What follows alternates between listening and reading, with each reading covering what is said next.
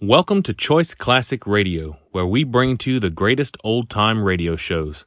Like us on Facebook, subscribe to us on YouTube, and thank you for donating at choiceclassicradio.com.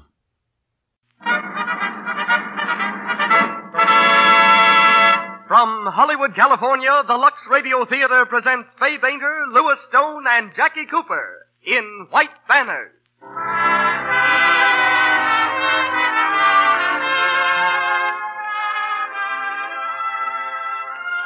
Lux presents Hollywood.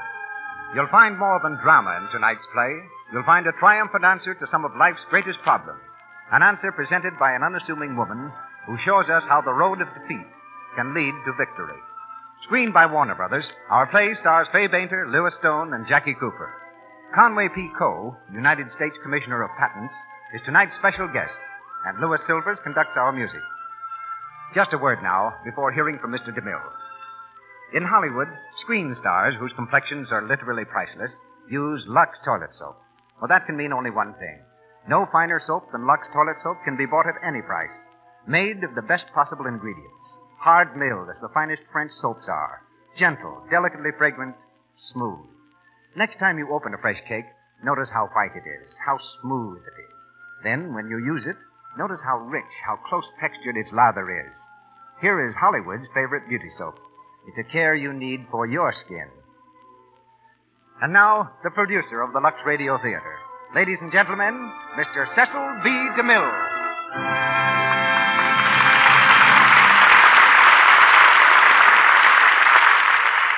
Greetings from Hollywood, ladies and gentlemen. From the flagstaff of the Lux Radio Theater, white banners blow in the breeze tonight. The white banners of high courage and a stout heart, symbolizing a heroine named Hannah, who was neither young nor beautiful, but who inspired strength and a love of life in all who knew her. Our play, originating from the unerring pen of Dr. Lloyd C. Douglas, who gave us magnificent obsession and green light, is a drama of plain people who might live in the house next door. The Hannah of our play is the same artist who created the part on the screen, Fay Bainter. For several years, Miss Bainter has been dividing her much demanded time between Hollywood studios, the New York stage, and a farm in the Hudson River Valley, with the farm coming out third best. Born in Los Angeles, she went far afield for the fame that awaited her on Broadway, but came home to Hollywood for such new laurels as the Academy Award for her performance in Jezebel. In White Banners, Lewis Stone adds another great character to the crowded gallery he's brought to life in a career covering nearly 40 years, which was interrupted when he went to France in 1917 and returned a major of cavalry. But for 39 years, Lewis Stone has had few days when he wasn't acting the part of someone other than himself, someone like Judge Hardy, or tonight like Paul Ward in White Banners. Rounding out our trio of stars is Jackie Cooper, who's been in pictures for 12 of his 16 years. Still remembered for his performances in The Champ and Skippy, Jackie's one of the few stars who's grown up on the screen. Grown up into such roles as Peter Trimble, which he played in the picture and repeats tonight. Jackie intends to be a character actor rather than a hero. He thinks he'll last longer. A student in Beverly Hills High School, he's a pretty good football player and in great demand as a swing drummer. He's just finished Bright Victory at Universal Studio and goes to Paramount next week, where he'll star in Booth Tarkington's 17. Our curtain's going up, and the Lux Radio Theater presents Fay Bainter, Lewis Stone, and Jackie Cooper in White Banners.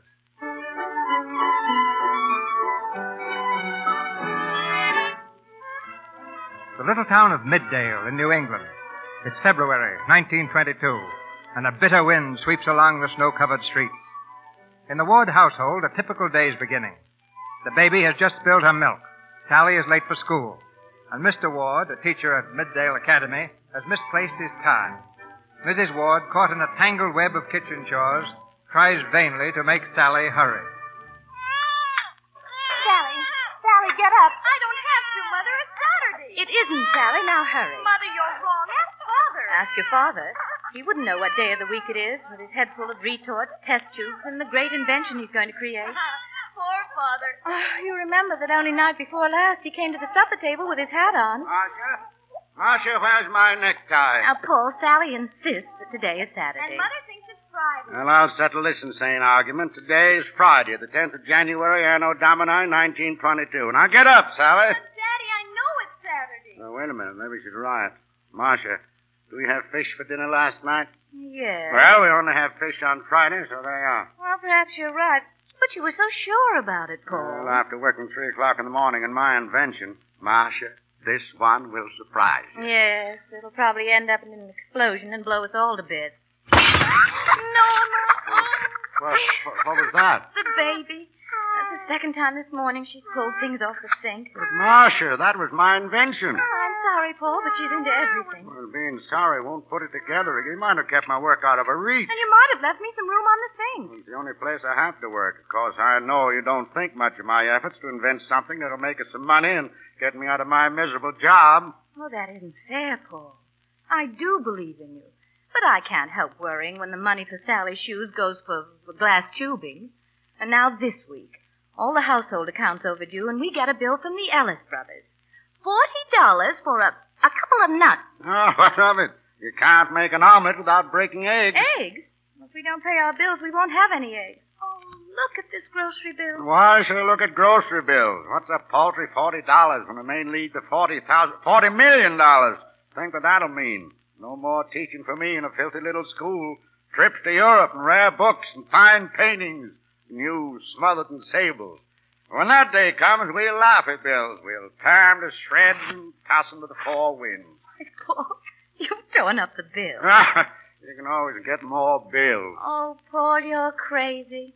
But you're sweet. Oh, Mother, hurry. Breakfast this Friday after all. Here's the paper. What, Friday? But the fish. Canned salmon, it was on special. Good Lord. Hurry, darling, hurry, you'll be late. Late, I'm late right now. Where's my necktie? Where... Here, dear, here. Now tie it on the way. Oh, goodbye, dear. I never saw it to fail any time I think. Oh, dear. Sally, I could slap you. Now pick up that mess there and hand me the eggs. You know, Mother, you're not looking well. Did you see Dr. Thompson yesterday? Yes, dear. What did he say? Rest more, sleep more, fresh air. Take a tonic, take a trip. Oh, Mother, I'm worried about you. So is Daddy. Why? Oh, you're getting so jumpy every morning. Every morning's just another day. A little more muddle, a few more bills. oh, bills. well, don't worry. It'll all come out in the wash. Yes, perhaps.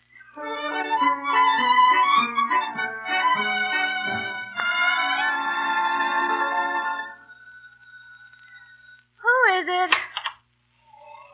Good morning. Good morning. What is it, please? Do you think you could use... Oh, you're selling something. No, not today. I'm sorry. Oh. Well, then do you mind if I stay here on your step for a while? Out of the wind? Stay on the step? Why, no. Oh, come in. It's warm in here. Thank you. I've got the oven on. Nasty weather. Real winter. What are you selling? Apple peelers. Uh, how much? Twenty-five cents or less if that's too much. Well, uh, will you wait? I'll go and get my purse. Oh, you needn't bother. I didn't mean to trouble you. And I did get some of the numbness out of these hands. No, no, don't go.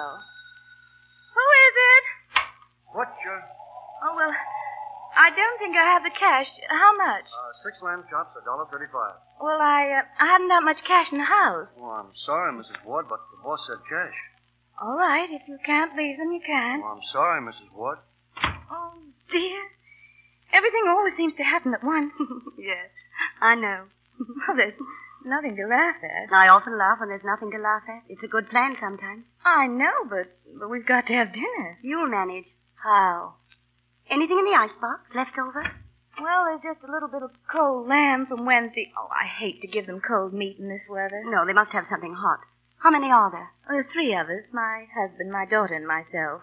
You could make a meat pie out of this. Is there enough? It doesn't have to be all meat. Have you any onions, carrots? Oh, yes, yes, we have those. Oh, won't you take off that wet coat? I will, if you'll let me help you make a meat pie. Well, that would be very kind. It was very kind of you to let me come into your warm kitchen. Would you like a cup of hot coffee? Thank you. I'll get it for you. Oh, no, please. You sit down. You look tired. Yes, I am a little. Oh, it's funny, isn't it? What? Well, just a few minutes ago, I felt very low and, and a bit lonely. And now? And now, I'm glad you blew in. so am I.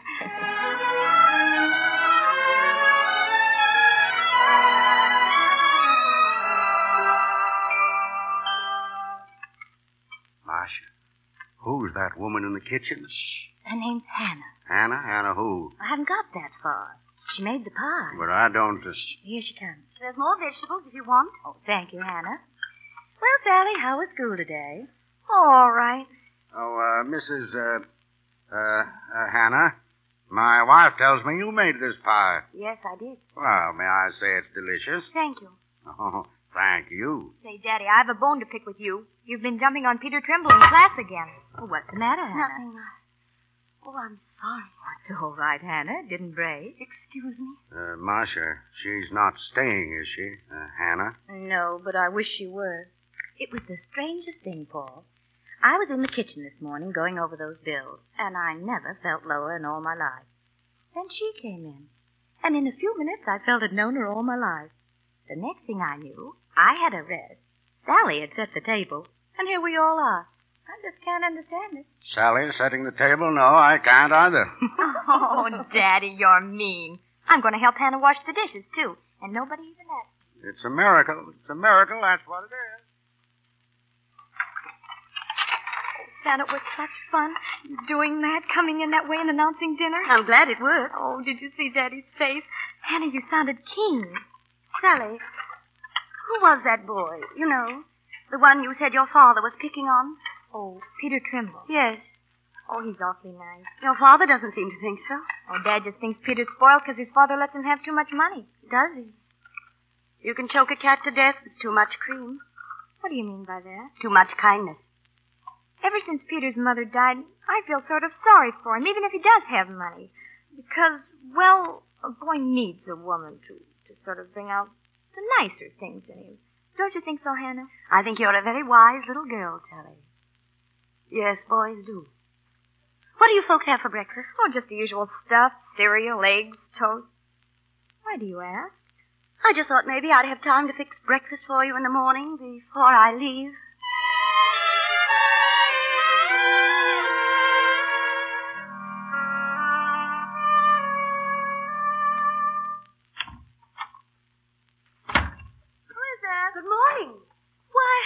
Thought you'd gone. Yes, to market.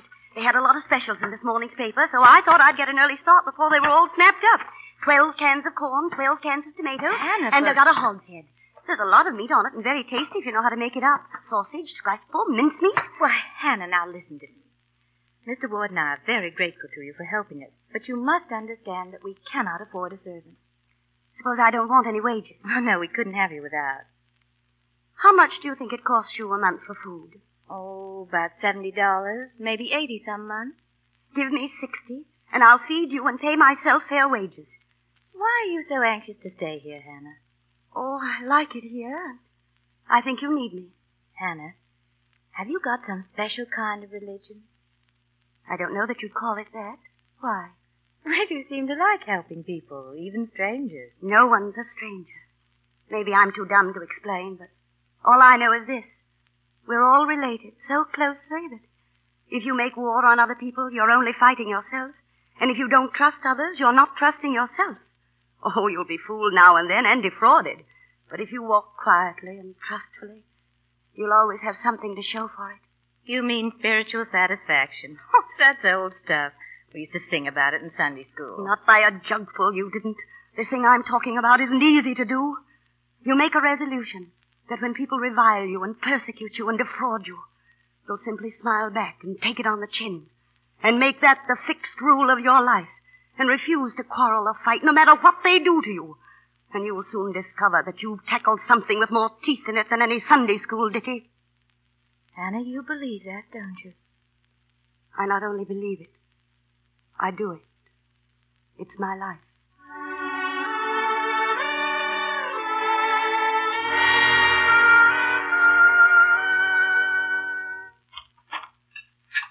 Marcia, that you in the cellar? No, Mr. Ward, it's me. Oh, Hannah, what are you doing with those old dishes? I'm just getting them stacked up for Mr. Sloan along with the rest of the furniture we sold him. Sloan, what's that cutthroat furniture dealer been doing around here? Why, Mr. Sloan's not a cutthroat if you know how to manage him. He gave me $49.50 for the second-hand stuff you had down there when I threw in the dishes. You mean you sold this old junk? Well, I figured Mrs. Ward could use the money. Oh, it's not fit for kindling. Say, what's all this? Oh, that. I just rigged up a little laboratory down here for you. My own laboratory? Do my eyes deceive me? Am I observing one who does not laugh at the possibility of an invention for me? You get good light here. You're near the furnace. That'll keep you warm. Oh, thank you, Hannah. The only thing I couldn't fix was that leak up there in the ceiling. Yes, I know. It's from the old drip pan under the icebox. I talked to the plumber, but he wanted $30 to fix it. Thirty dollars? What for? Well, I had the brilliant idea we could tap that water off into a pipe and down into the drain. I should think the best way to do would be to do something about that old drip pan. Silly thing. We do do something about it. We empty it. Yeah, that's what I mean. What's really needed is an ice box without a drip pen. Well, that'd mean an ice box without ice. That's a contradiction in terms. I don't see how. Yeah. An iceless ice box? Well, you have a horseless carriage. There must be some chemicals or something that could make things cold. Well, you can freeze things by compressed air or ammonia, but how could you get it into an ice box? Maybe you could. Yeah, maybe I could. Yes, I can make a cold storage plant in miniature. Your ice box is a cold chamber, and you connect your miniature refrigerating plant by tubing, and. Well, wouldn't it? Wouldn't it be marvelous? Wouldn't it? I'm frightened. What of? Oh, ah, another disappointment. Disappointments are bad things, that is, of course, unless you make use of them. Make use of a disappointment. Well, I don't see well, how. you know, sometimes a disappointment closes a door in a person's face. And then he looks about for some other door. Opens it and get something better than he's been hunting for in the first place. Don't forget, they do say victory. Real victory is built on defeats. Hannah. Well, what is it about you? Something in the way you speak, the way you look. Something that gives courage. You can't draw courage from someone else. It's in yourself, deep down inside. But you must trust yourself and have faith. Don't let fear stop you or ridicule or poverty, because you're stronger than those things. You have a mind and a heart and a will to do. Yeah? I want to start right now on this idea. I'll leave you alone then. Good night, Mr. Ward. Good night, Hannah.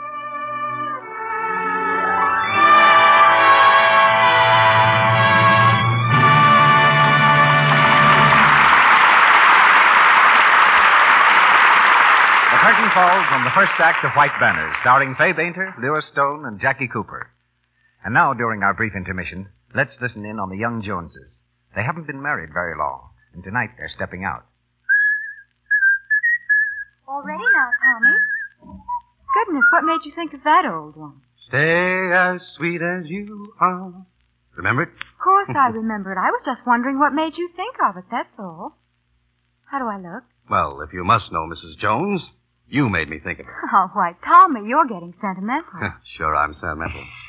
But uh, before we start on this party, we're going to have a little dance. Right here. that's a good idea, Tommy. Oh, no fooling, Sue. What makes you so nice? So sweet all the time. When a woman is fresh and sweet from head to toe, a man notices. He probably doesn't stop to think of her as dainty. He just knows she's nice to be close to, sweet. Now here's a wonderful way to make sure of this charm that women everywhere are adopting. A daily Lux Toilet Soap Beauty Bath. The active lather of this fine white soap leaves skin absolutely fresh, and fragrant too, with a delicate perfume that clings. It takes just a few moments for this luxurious bath, but you step out refreshed, sure of daintiness, sure of skin that's sweet. Make Lux Toilet Soap your daily beauty bath. Here's Mr. DeMille. Act two of White Banners, starring Fay Bainter as Hannah, Lewis Stone as Paul Ward, and Jackie Cooper as Peter Trimble.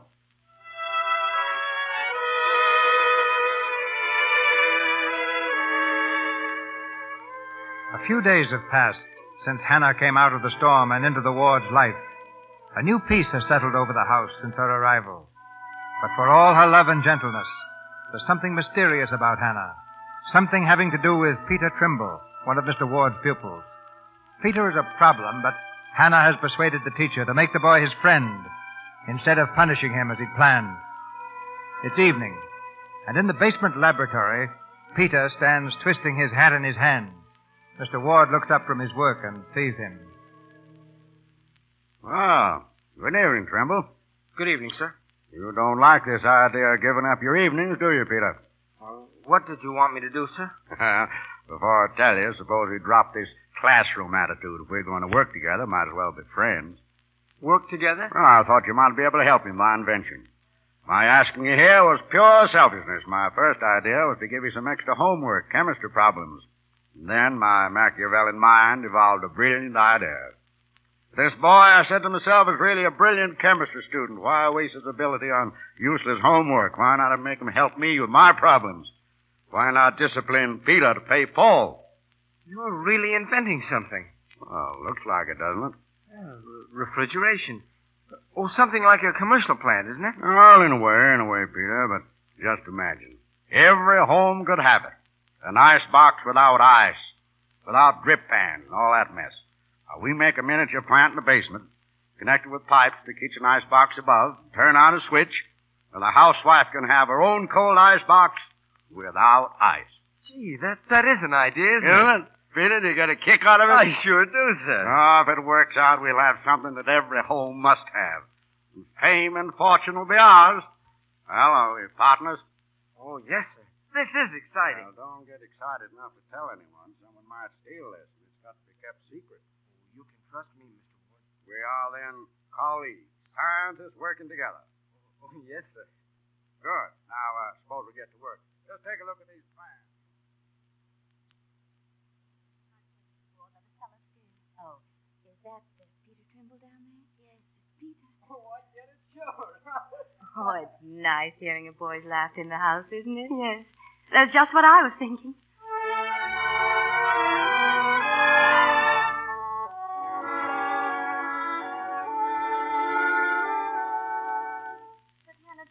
Minutes longer. I think you should be in bed, Sally, with that cold. I know, but just till Daddy and Peter get through down there, I've got to see Peter about something. Again.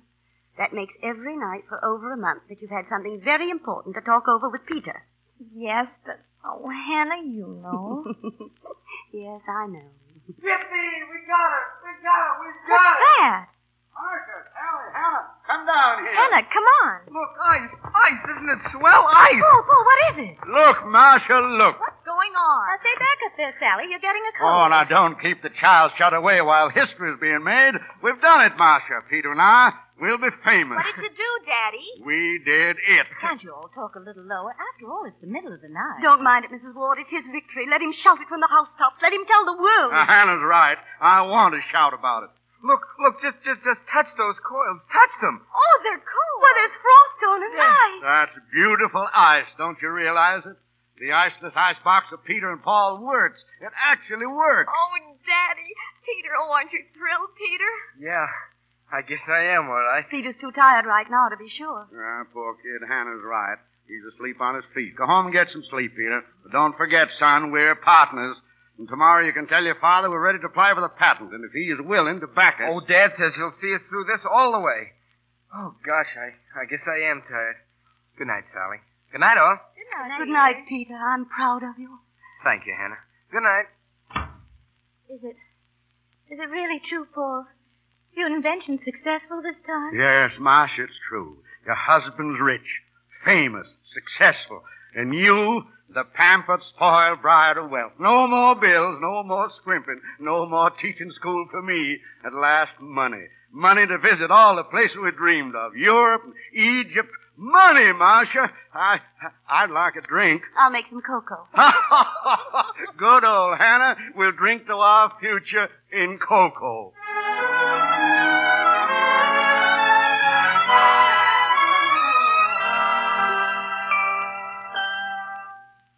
See Mother when she went out. Didn't she look swish with that new evening dress? She looked lovely, dear. And wait till Peter sees my new coat and my new skates. Hannah, Hannah, do you like my hair out or, or up or under this hat? I'd like to see you up in bed with a nice hot drink. That's what I'd like to see. Oh, see. Hannah, stop. You didn't notice my coat, did you? It's beautiful, Sally. But you'll get hot skating, and the wind's keen out there on the lake. Have Peter stay Oh, in. didn't you know he was racing for the cup? Don't be silly, Hannah. Oh, there's Peter now. I'll go fix my hair. Hello, Hannah. She ready? Peter, do me a favor. Shoot. Try and talk Sally out of going out tonight. Oh, why? Well, she's got a cold, and it's getting down on her chest. Well, fresh air will do her good. No, it won't. Be a man. Help me out. I don't want to spoil her fun, but there, listen to her cough. I'm not going to let her go. Oh, if I know Sally, you won't stop her. Here I am. Well, come on. Step on it, will you? I want to get some practice in. Don't go, Sally, please. I'm going to insist. Insist. Your mother's not home, and, well, I really insist. Well, who do you think you are anyway? Well, I'm a woman, and I. Well, all the same, you're just a servant here. Come on, Sally. Don't worry, Hannah. A servant. Oh, Peter.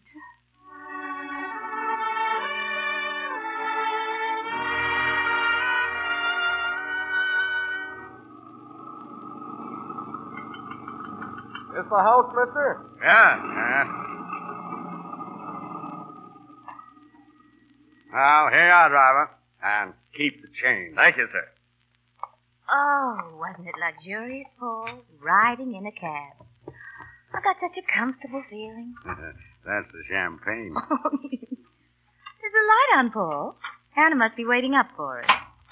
Mrs. Ward, I've been waiting up. Ah, good old Hannah welcoming the prodigals. Hannah, Mrs. Ward and I have been out spending our royalties in advance. I got the hot water bottles, Hannah. Uh, Oh. My partner. Well, what are you doing here at this hour, Peter? Uh, water bottles. Hannah, what's happened? Sally? Sally's all right. She's in bed, that's all. In bed. What happened? Sally went through the ice. It was all my fault. I, I... Sally! Sally! Oh, Paul, come with me. Oh, don't worry, Marcia. Don't worry. Hannah, Yes, Peter? if she gets sick, they'll blame me. And they're right. It was my fault. No, Peter, it wasn't anyone's fault. Oh, Hannah. I was awful fresh with you when you didn't want her to go. I'm sorry. Oh, Peter.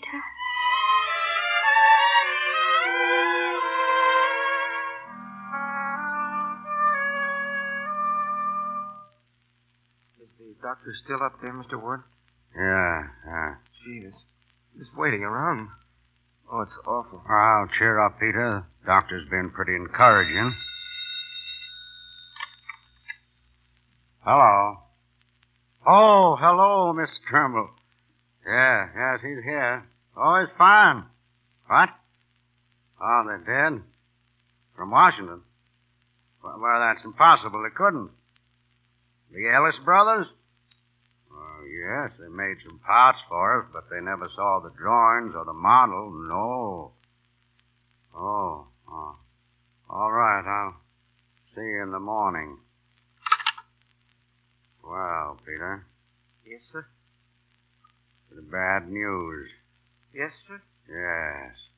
The Ellis brothers filed a patent application a week ago. Same model, same principle. They they did? Yes, they did. Well, we're done for, my boy. How? How could they have done it? Now, let's, let's just think back. They never saw anything assembled, no drawings. We called for the parts ourselves. Oh, w- wait a minute. You remember the last day, the day we finished? Joe Ellis came, but he didn't go down into the cellar. I wasn't here. You said you met him at the back door, didn't you? Didn't you? Yes. Ah, I'm, I'm, I'm not accusing you, Peter. But all those Ellis brothers needed was one look at our model to get onto our idea. They're expert mechanics. But how? How could they've seen it? I don't know. Why do you keep asking me for Ah, it? never mind, never mind. Have a cigarette, Peter. Well, what? I said have a cigarette. Oh, I don't. I don't. What, you, smoke, don't you? Don't you? You were smoking the day we finished our work, remember, in the cellar? I came back from your father's office and I found a cigarette lying beside the model. You said it was your cigarette?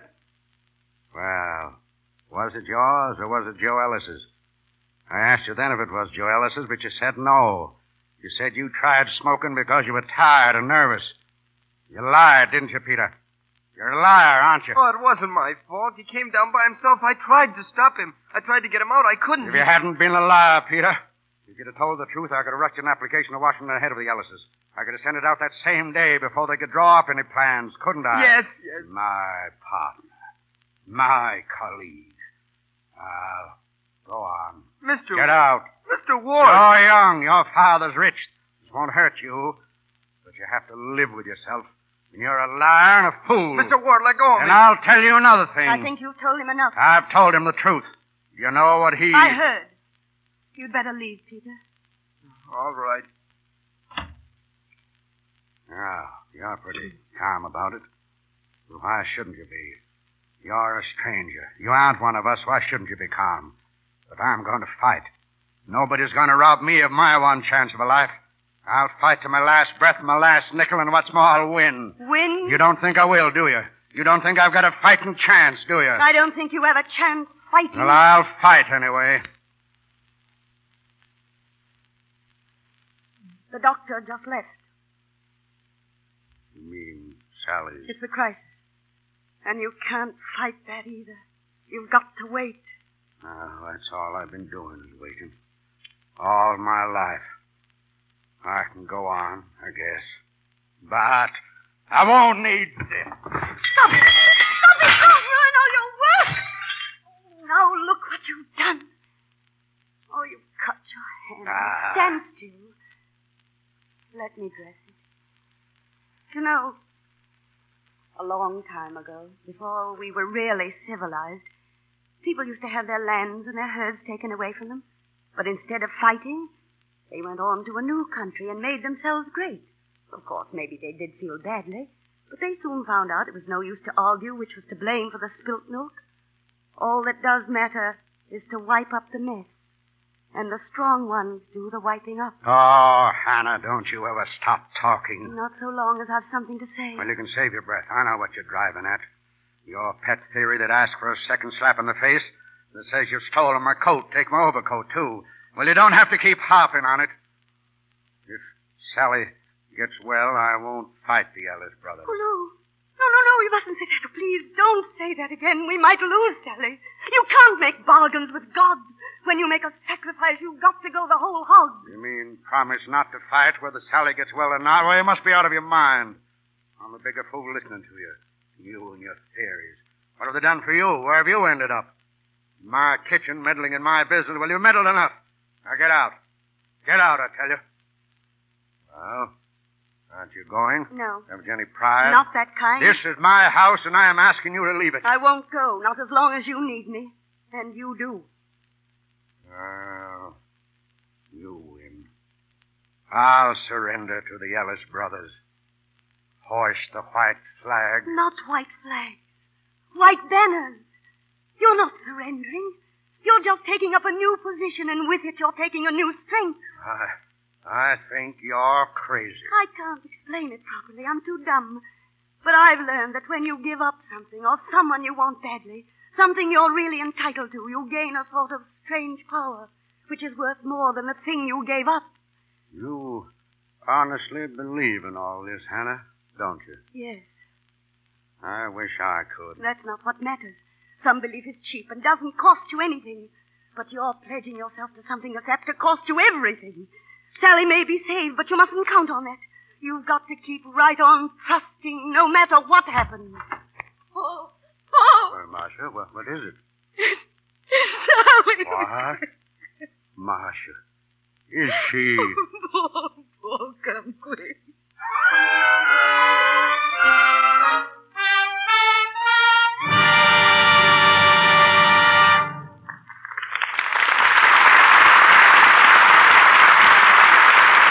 Pause for station identification.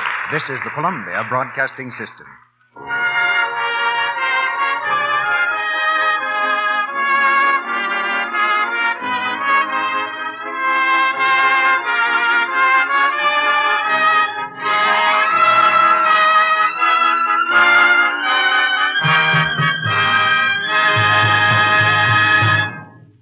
Before our stars bring us Act Three of White Banners, we'll have a short intermission, during which we'll hear from the evening's special guest.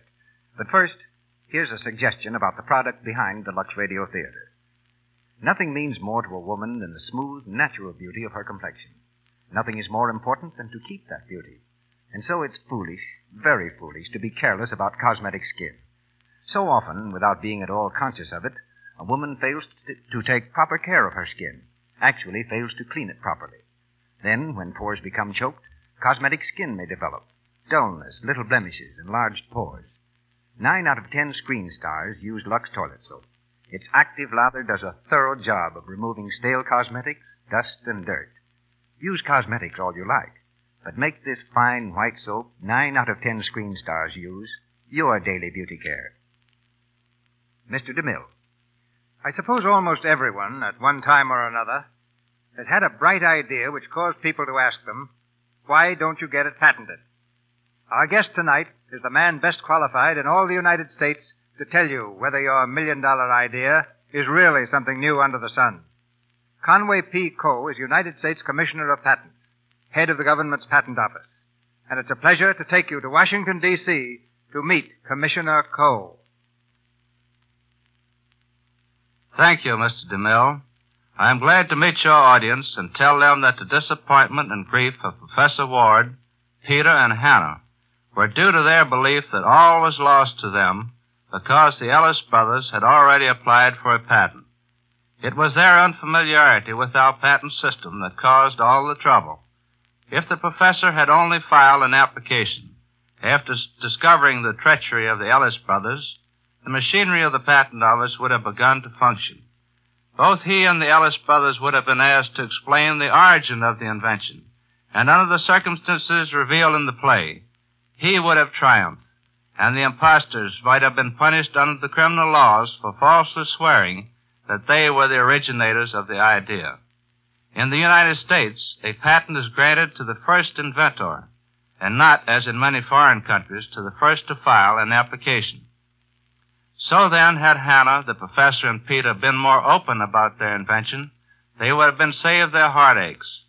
Maybe you don't know it, but the very word patent itself comes from the Latin meaning open. While it is true a patent reveals an invention, it also protects the inventor. A secret invention, on the contrary, is without the protection which its disclosure, in accordance with the law, would give it. A hundred and fifty years ago, before the patent office existed, an inventor had to work in secret for his own protection. But now secrecy is wholly unnecessary, and as the play reveals, may be ruinous to the creator. Americans can take pride in the fact that their patent office is the best in the world. We encourage our people to apply for patents covering their inventions, and enough of them do to require a staff of more than 1,300 trained employees to pass upon the patentability of new ideas. If inventors would only take the precaution to apply for and obtain letters patents on their creations, the law would protect them. The struggles of Peter and the professor raise the interesting question whether it is possible today for an individual of small means to develop a practical, useful invention which promises financial reward. Can such, such an individual hope to compete with the trained engineers employed in the laboratories of the great corporations who provide endless resources and the most modern laboratory equipment for research? The facts clearly indicate that the day of the individual inventor has not vanished, and that he repeatedly comes forth with valuable ideas which contribute to our comfort and to the sci- scientific progress. Men and women in the strata and circumstances of the characters in your play are still assisting in the solution of many vital problems and contributing to the greatness of our nation. Right now, though, I want to hear what the professor and Peter will do next. They are working to better the lives of that huge public we all serve, whether by inventing, as they do, protecting new creations, as the Patent Office does, or by presenting excellent entertainment, Mr. DeMille, as you do. Thank you, Commissioner. You'll hear from us just as soon as we build that better mousetrap. In Hollywood again, we continue White Banners, starring Fay Bainter, Lewis Stone, and Jackie Cooper.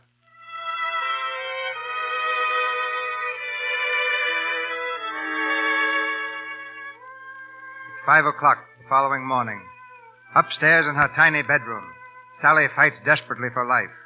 The morning is biting cold, and on the gray street, a shadow moves slowly back and forth, stopping now and then to gaze up at Sally's window.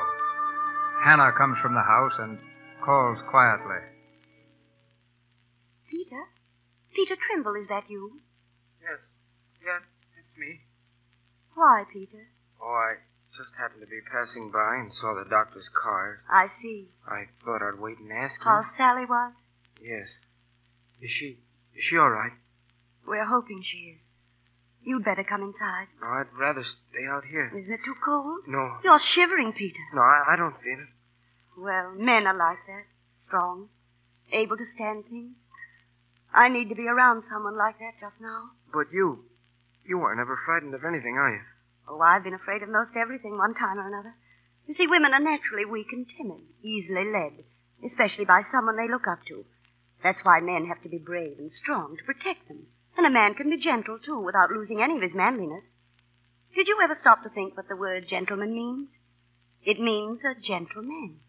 A man who thinks of others before himself. As you're doing now.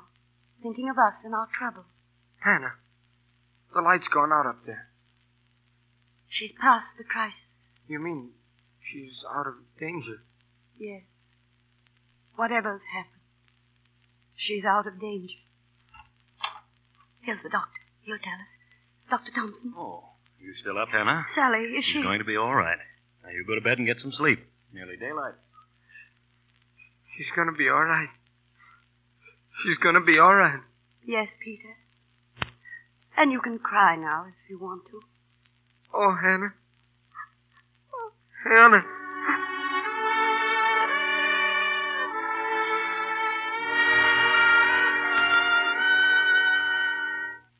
few weeks in the country and she'll be as good as new. I'll send them all up on the train tomorrow. Eh, Hannah? That's all she needs. Oh, by the way, Peter Trimble is here. Oh, yeah? He wants to see you. What about? He has an idea, something he's worked out on new lines. Not another refrigerator.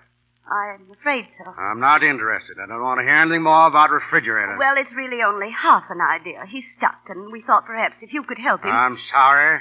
No. Don't you think as a pupil he has a right to go to his teacher for help? You're not still. Well, it would be nice if you could speak to him. Oh, all right, I'll speak to him. Come in, Peter. Hello. Hello, Mr. Ward. Oh, Peter. Sit down. I'll go and see about Sally's medicine. Something on your mind? Well, well, sir, I, I did have sort of a crazy idea, Mr. Ward. I got it from watching a coffee percolator. You inventing a coffee percolator? Oh, no, sir. Another kind of icebox without machinery. Without machinery, aren't you getting a little mixed up, Peter? I hope not, sir. Look, Mr. Ward. Here is a cross section of a coffee percolator. Uh huh. Now, the tube of the coffee container runs down into the water here. Now, what happens when Hannah lights the gas under the percolator? Now, that's a simple problem in physics, Peter.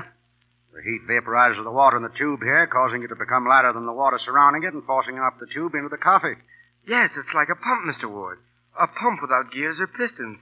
Why couldn't we do the same thing in an icebox? What do you mean? Use a pump of nature instead of a man-made mechanical pump? Make cold with heat? Well, Peter, that's marvelous. It's never been done before. But it can be. I'm sure it can be. we'll make those Ellis brothers look like monkeys. Yes, sir. That was the idea. Good boy, Peter.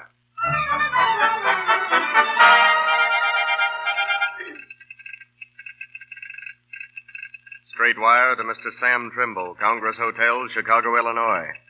Model of new gas icebox completed. Could come to Chicago to demonstrate to Bradford, or is there chance of bringing him here? Advise at once. Regards, Paul Ward.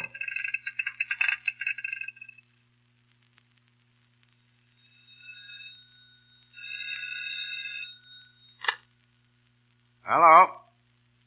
Hello? Yes, yes, this is Ward speaking. Mr. Trimble? Why, hello. You calling from Chicago? You're here? When'd you get in? Oh, Peter's fine. Yeah, just put him to bed. Poor kid's all fagged out. Been working like a Trojan. What's that? Bradford. Not the Thomas J. Bradford. Why, that's marvelous. Now?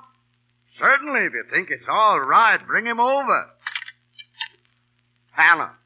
Hannah! Yes, Mr. Ward? Hannah, it's happened. Trimble's back, and he's got Bradford with him. Thomas J. Bradford. And he insists on seeing our icebox immediately. They're on their way here now. Bradford coming here? Yeah, yeah, well, what's the matter? He mustn't come here.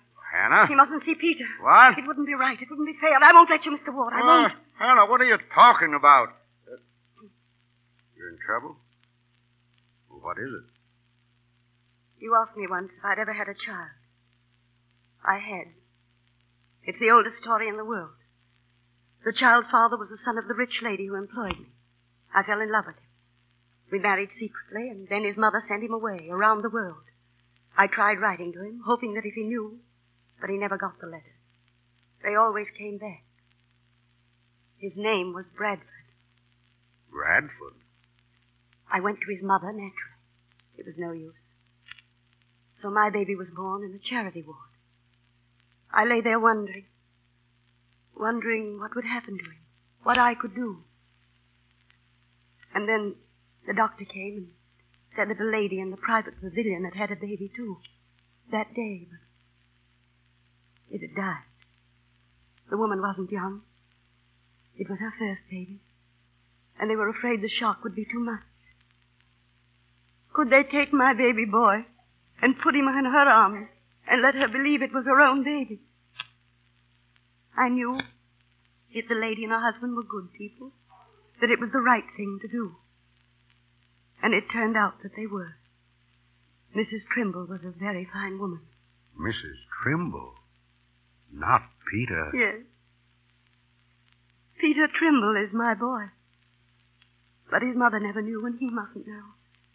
That's why Bradford must never see him. But uh, they're, they're here Mr. now. Ward, Peter must remain as he is. Do you understand? We mustn't wake him. Go down there, show them the icebox, tell them. Well, tell them that Peter's asleep. Tell them anything. Uh, uh, Peter. Did, didn't I hear the bell? Uh, yeah. Well, aren't you going to open the door? Uh, yes, Peter. Come along.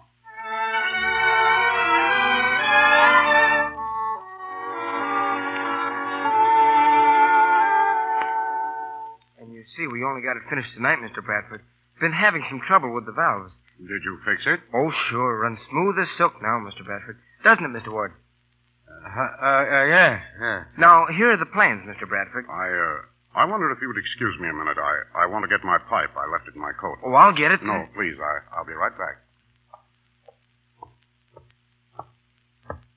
Hannah, I thought you'd want to see me. it's been a long time.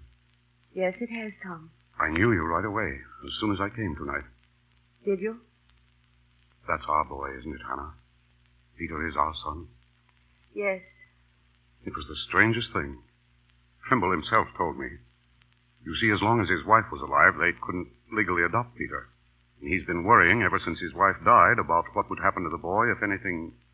Well, if he went on. He confided in me and asked me to arrange the details. I thought nothing of it. He's an old friend of mine, and the lawyers were drawing up the papers. Of guardianship? Yes. And when they came to the name of the mother, it was your name, You came to take him. naturally. You can't. Why not? I have every right. I don't think you have. Oh, I won't try now to explain or apologize. Those were other days. I played hard and I I smashed up. I've had everything and nothing. I've been very lonely. And then out of the blue I suddenly found there was something alive, of flesh and blood that's mine. That I have a boy, a son, and Hannah, he he's a fine kid. You haven't found the boy.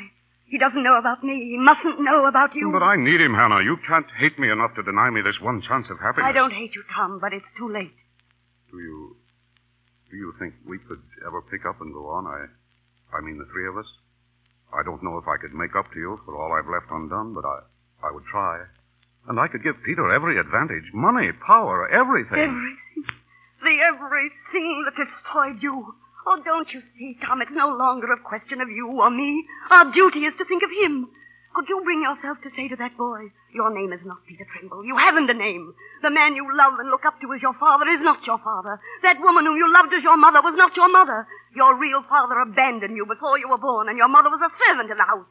You were a nameless child in a charity ward. Could you? No, you couldn't, and you won't do this to him. I warn you, don't try. Uh, Hannah. Oh, Mr. Ward, if you will be kind enough to No, leave this. please, he's my friend. When I heard you were coming here, I told him everything. Oh, I see. Well, then perhaps you'll try to make Hannah see things the way I do, Mr. Ward. And how's that? I want to take Peter. I want my son. Hannah, you... Do you think it's right? Do you?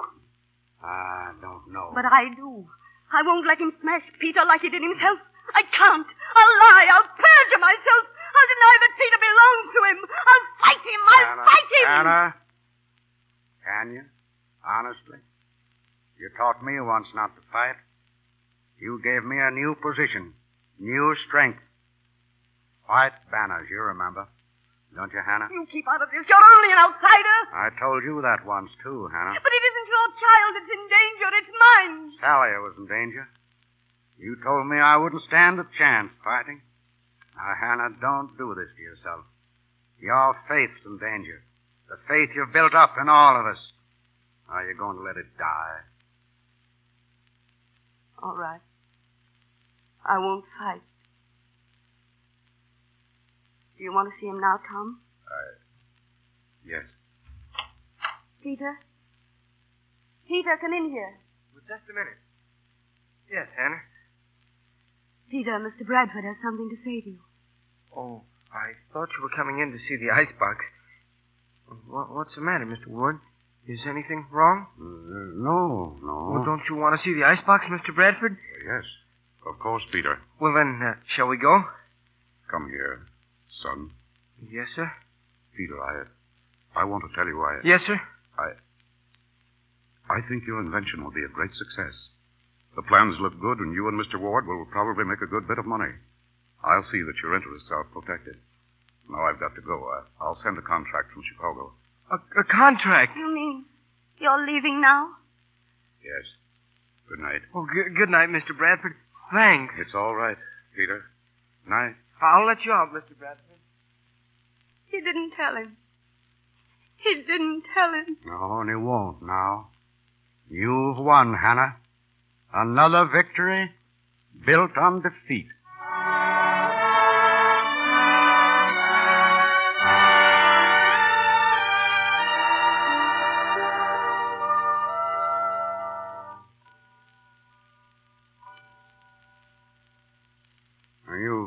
Enough tonight, Hannah.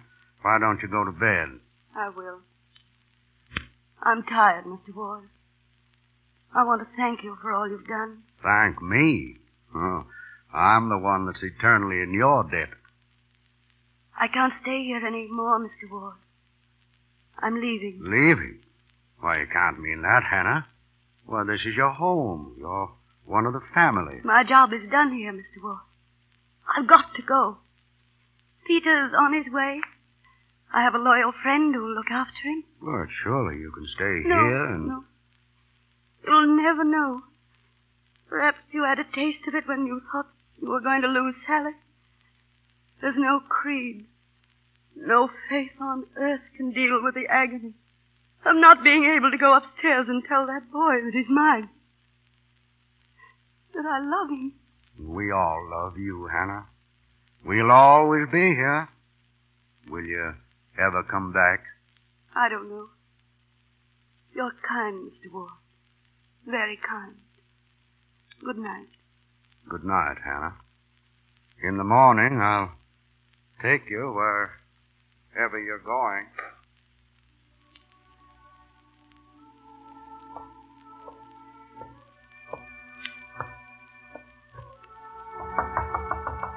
Peter, are you asleep? Not that. Oh, come in, Hannah. I'm glad you came, Hannah. Sit down here. There's something I want to say to you. Yes. You know, I was I was just thinking that I owe you a lot. I never did get to thank you for all you've done for me. You know, that, that time with Sally and then with the icebox. You kind of like going around helping people. I like helping you, Peter. Thanks. Hannah, w- would you think I'm a sissy if I told you something? Of course not. Well, you're, you're sitting here like this reminded me. What is it, Peter? Well, I'd, I'd no sooner get into bed and my mother'd come in just like you did. She'd sit right down here alongside of me and she'd rumple my hair and she'd tuck me into bed. Like this, Peter? yeah. And then what would your mother do? Oh, she she kissed me goodnight. May I kiss you good night, Peter? Oh, would you? Oh, you're a peach, Hannah. Good night, Peter. Happy dreams. God bless you. Good night. See you in the morning.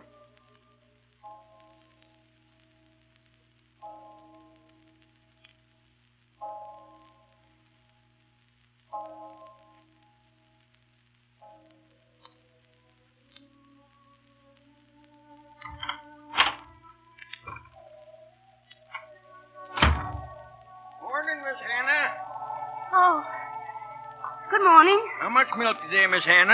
Oh, the usual, I think. Oh, mighty cold this morning. Going someplace? Yes. Toward the station. I'll give you a lift if you can wait. No, thanks. I'll walk. Goodbye. But you'll be blown to bits if you. Goodbye. Goodbye. Hmm. Wonder where she's going on a day like this.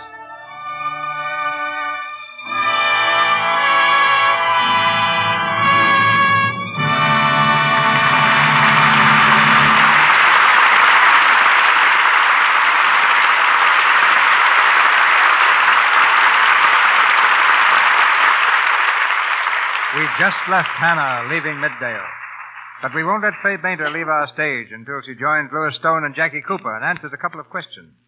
I want to find out what they think of plays like White Banners, plays with a message. Miss Bainter. Well, if they can all be like white banners, Mr. DeMille, I'm tremendously in favor of them. What do you think, Lewis? Well, a play's first purpose is to entertain. But a great play, I think, is one that combines entertainment with a lesson. The man who wrote tonight's story, Lloyd Douglas, has that happy faculty, and we need more teachers like Dr. Douglas. Let's hear from the high school division. Jackie, what is it we want? Entertainment with a message or just plain entertainment? Well, sir, I've never heard much talk about that particular point around Beverly High, but I can tell you that in high school we have opinions now on almost everything from football to politics. It might even be that we're beginning to think. but we can still tell you the most popular dance tunes of the week. I'm sure of it. With you beating the drum and leading a dance orchestra and Mickey Rooney writing songs. Yes, my errant son, Andy Hardy. I expect we'll find ourselves in a picture called The Hardys in Tin Pan Alley sometime soon. Well, it's a very good idea. But mentioning Tin Pan Alley makes me homesick because that reminds me of New York, and New York reminds me of the Hudson River and the Hudson River of my farm. I just spent a week there on my way back to Hollywood from Europe, really forgetting that I'm an actress. Hollywood never lets you forget that for long, Fay. Thanks. Well, there's one thing I never forget, Mr. DeMille. Twelve months a year, an actress must remember her complexion. I remember it in the best way I know, and that's the regular use of Lux toilet soap as a complexion care. I've used it for years, on the farm when I'm vacationing, and in California when I'm working. And speaking of vacations, what do you do in your time off, Lewis? Oh, I make another Hardy picture and do a little horseback riding now and then. I can't ever forget I was once in the cavalry. Well, you know, I was once on a horse and had a little trouble forgetting it, too.